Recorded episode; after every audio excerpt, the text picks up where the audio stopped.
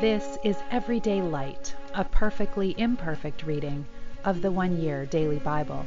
I'm Molly, a fellow pilgrim on the road to the kingdom, and it is a joy to have you traveling this journey with me, with the Word of God as a lamp to our feet and a light to our path.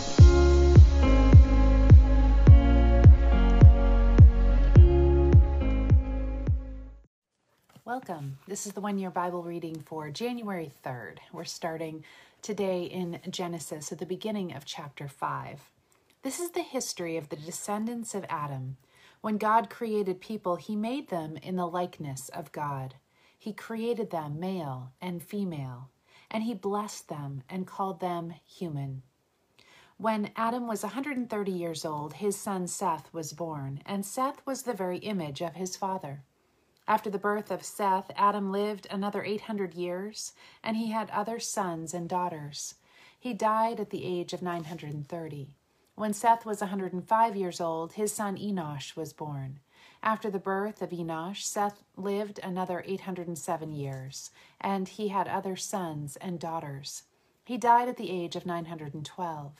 When Enosh was 90 years old, his son Kenan was born. After the birth of Kenan, Enosh lived another 815 years. He had other sons and daughters. He died at the, the age of 905. When Kenan was 70 years old, his son Mahalalel was born. After the birth of Mahalalel, Kenan lived another 840 years, and he had other sons and daughters. He died at the age of 910. When Mahalalel was 65 years old, his son Jared was born. After the birth of Jared, Mahalalel lived another 830 years. He had other sons and daughters. He died at the age of 895. When Jared was six, 162 years old, his son Enoch was born. After the birth of Enoch, Jared lived another 800 years. He had other sons and daughters. He died at the age of 962. When Enoch was 65 years old, his son Methuselah was born. After the birth of Methuselah, Enoch lived another 300 years in close fellowship with God, and he had other sons and daughters. Enoch lived 365 years in all. He enjoyed a close relationship with God throughout his life. Then suddenly he disappeared because God took him. When Methuselah was 187 years old, his son Lamech was born. After the birth of Lamech, Methuselah lived another 782 years. He had other sons and daughters. He died at the age of 969. When Lamech was 182 years old, his son Noah was born. Lamech named his son Noah, for he said, He will bring us relief from the painful labor of farming this ground that the Lord has cursed. Noah sounds a lot like the Hebrew term that can mean relief or comfort. After the birth of Noah, Lamech lived 595 years and had other sons and daughters. He died at the age of 777. By the time Noah was 500 years old, he had three sons Shem, Ham, and Japheth. When the human population began to grow rapidly on the earth, the sons of God saw the beautiful women of the human race and took any they wanted as their wives. Then the Lord said, My spirit will not put up with humans for such a long time, for they are only mortal flesh. In the future, they will live no more than a 120 years. In those days, and even afterward, giants lived on the earth. For wherever the sons of God had intercourse with human women, they gave birth to children who became the heroes mentioned in the legends of old. This is an interesting study, by the way, that I have done. Um, and it's intriguing how, in pretty much universally in human cultures, there are uh, um, accounts of these giants or these superhumans. So interesting here. Easy to discount as legend, but uh, in fact, we know that the Bible is truth. Now the Lord observed the extent of the people's wickedness, and he saw that all their thoughts were consistently and totally evil. So the Lord was sorry he had ever made them. It broke his heart. And the Lord said, I will completely wipe out this human race I have created. Yes, and I will destroy all the animals and birds too. I am sorry I ever made them. But Noah found favor with the Lord. This is the history of Noah and his family. Noah was a righteous man, the only blameless man living on earth at the time. He consistently followed the Lord's will and enjoyed a close relationship with him. Noah had three sons Shem, Ham, and Japheth. Now the earth had become corrupt in God's sight, and it was filled with violence. God observed all this corruption in the world, and he saw violence and depravity everywhere. So God said to Noah, I have decided to destroy all living creatures, for the earth is filled with violence because of them. Yes, I will wipe them all from the face of the earth. Make a boat from resinous wood and seal it with tar inside and out. Then construct decks and stalls throughout its interior. Make it 450 feet long, 75 feet wide, and 45 feet high. Construct an opening all the way around the boat, 18 inches below the roof. Then put three decks inside the boat, bottom, middle, and upper, and put a door in the side. Look, I am about to cover the earth with a flood that will destroy every living thing. Everything on earth will die. But I solemnly swear to keep you safe in the boat with your wife and your sons and their wives. Bring a pair of every kind of animal, a male and a female, into the boat with you to keep them alive during the flood. Pairs of each kind of bird and each kind of animal uh, large and small alike, will come to you to be kept alive. And remember, take enough food for your family and for all the animals. So Noah did everything exactly as God had commanded him. Finally, the day came when the Lord said to Noah, Go into the boat with all your family, for among all the people of the earth I consider you alone to be righteous. Take along seven pairs of each animal that I have approved for eating and for sacrifice, and take one pair of each of the others. Then select seven pairs of every kind of bird. There must be a male and a female in each pair to ensure that every kind of living creature will survive the flood. One week from today, I will begin 40 days and 40 nights of rain, and I will wipe from the earth all the living creatures I have created. So Noah did exactly as the Lord had commanded him. He was 600 years old when the flood came, and he went aboard the boat to escape, he and his wife and his sons and their wives. With them were all the various kinds of animals, those approved for eating and sacrifice, and those that were not, along with all the birds and the other small animals. They came into the boat in pairs, male and female, just as God had commanded Noah. One week later, the flood came and covered the earth.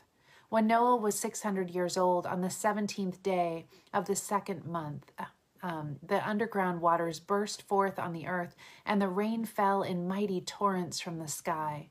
The rain continued to fall for forty days and forty nights. But Noah had gone into the boat that very day with his wife and his sons, Shem, Ham, and Japheth, and their wives. With them in the boat were pairs of every kind of breathing animal, domestic and wild, large and small, along with birds and flying insects of every kind.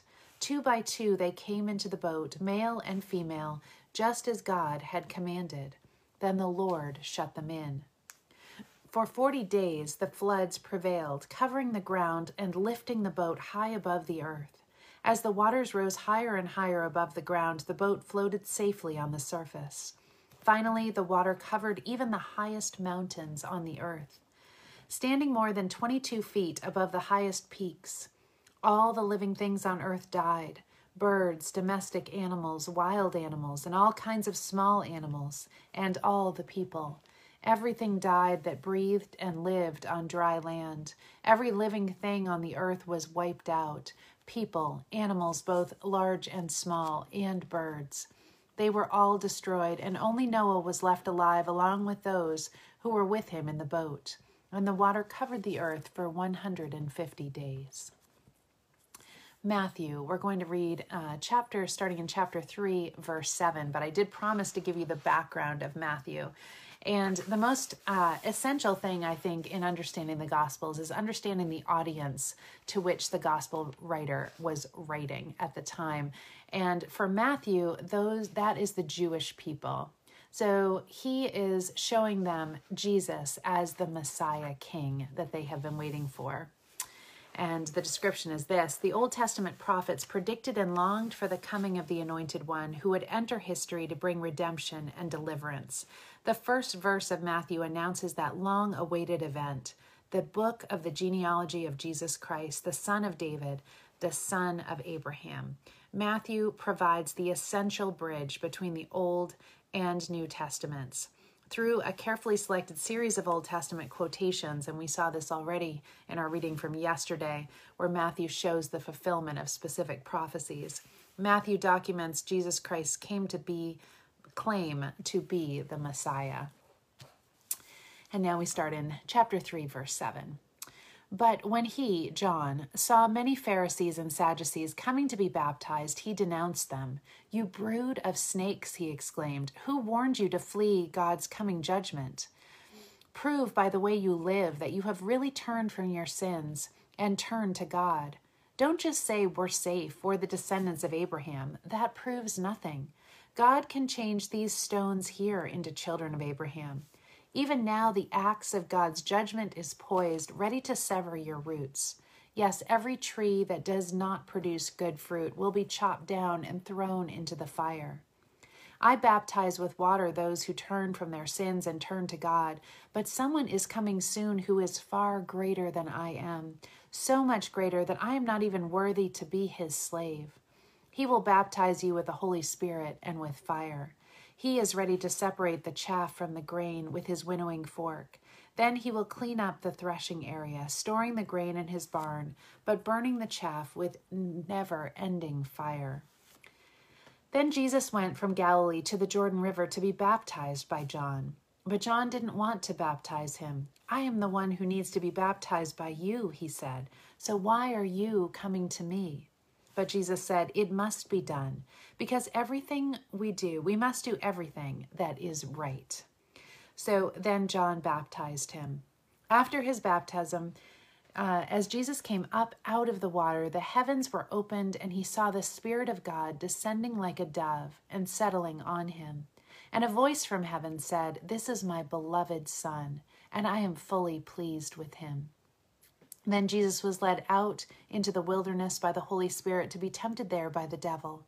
For forty days and forty nights he ate nothing and became very hungry.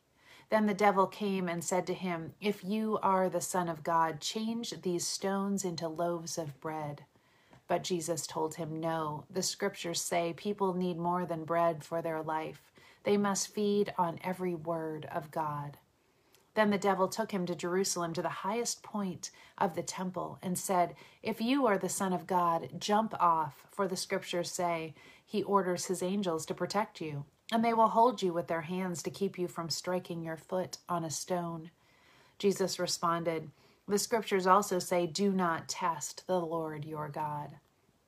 Next, the devil took him to the peak of a very high mountain and showed him the nations of the world in all their glory. I will give it all to you, he said, if you will only kneel down and worship me. Get out of here, Satan, Jesus told him, for the scriptures say you must worship the Lord your God and serve him only. Then the devil went away, and angels came and cared for Jesus. Psalm 3, a psalm of David, regarding the time David fled from his son Absalom. O oh Lord, I have so many enemies. So many are against me. So many are saying God will never rescue him. But you, O Lord, are a shield around me, my glory, and the one who lifts my head high. I cried out to the Lord, and he answered me from his holy mountain.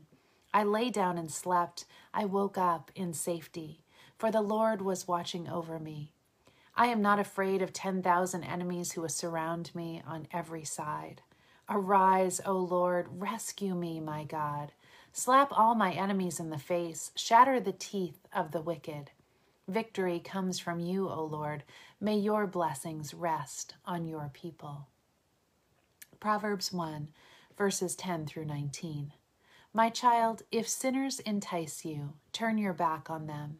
They may say, Come and join us. Let's hide and kill someone. Let's ambush, ambush the innocent. Let's swallow them alive as the grave swallows its victims. Though they are in the prime of life, they will go down into the pit of death. And the loot we'll get will fill our houses with all kinds of things. Come on, throw in your lot with us. We'll split our loot with you. Don't go along with them, my child. Stay far away from their paths. They rush to commit crimes, they hurry to commit murder. When a bird sees a trap being set, it stays away.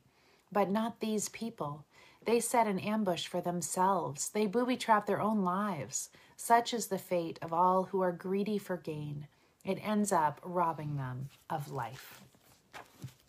And to end, we are in Selwyn Hughes' uh, study of the Songs of Ascents. And today we are looking at the last glimpse of Psalm 120, specifically verses 5 to 7. Woe to me that I dwell in Meshech, that I live among the tents of Kedar. It is interesting, as Eugene Peterson points out, that one of the first words in this psalm is distress, and the last word is war. From start to finish, the psalmist pours out his heart to God concerning, concerning the pain he feels at living in a world full of deceitfulness and lying. The reference he makes to Meshech and Kedar is designed to show how uncongenial it was for him to be living with people who acted more like foreigners than friends. The tribe of Meshech lived between the Black Sea and the Caspian Sea, and Kedar were Arabian nomads. They typified barbarian society and represented the strange and the hostile. The psalmist is implying that the people in his community treated him more like an outsider than one of themselves.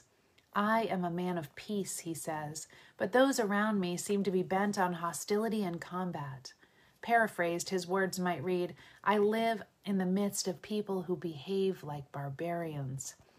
This complaint is made not simply to give vent to his feelings, but to let his pain motivate him to move from confidence in people to confidence in God. His anguish penetrates his despair and stimulates him to make a new beginning. Renunciation is the prod we need to get us moving. There is nothing joyful about this psalm, but it gets our footsteps started. Having rejected the world and the lies it tells us about life, we turn more readily to the truth. The rejection is also an acceptance, the leaving and arriving, the no to the world, a yes to God. Oh, Father, help us realize that we are called to be pilgrims, not tourists. We are on a path that leads away from the world, one that leads upwards towards you. We renounce all the world's false assumptions to follow the path of truth. Thank you, our Father. Amen. Love you all. Have a beautiful day.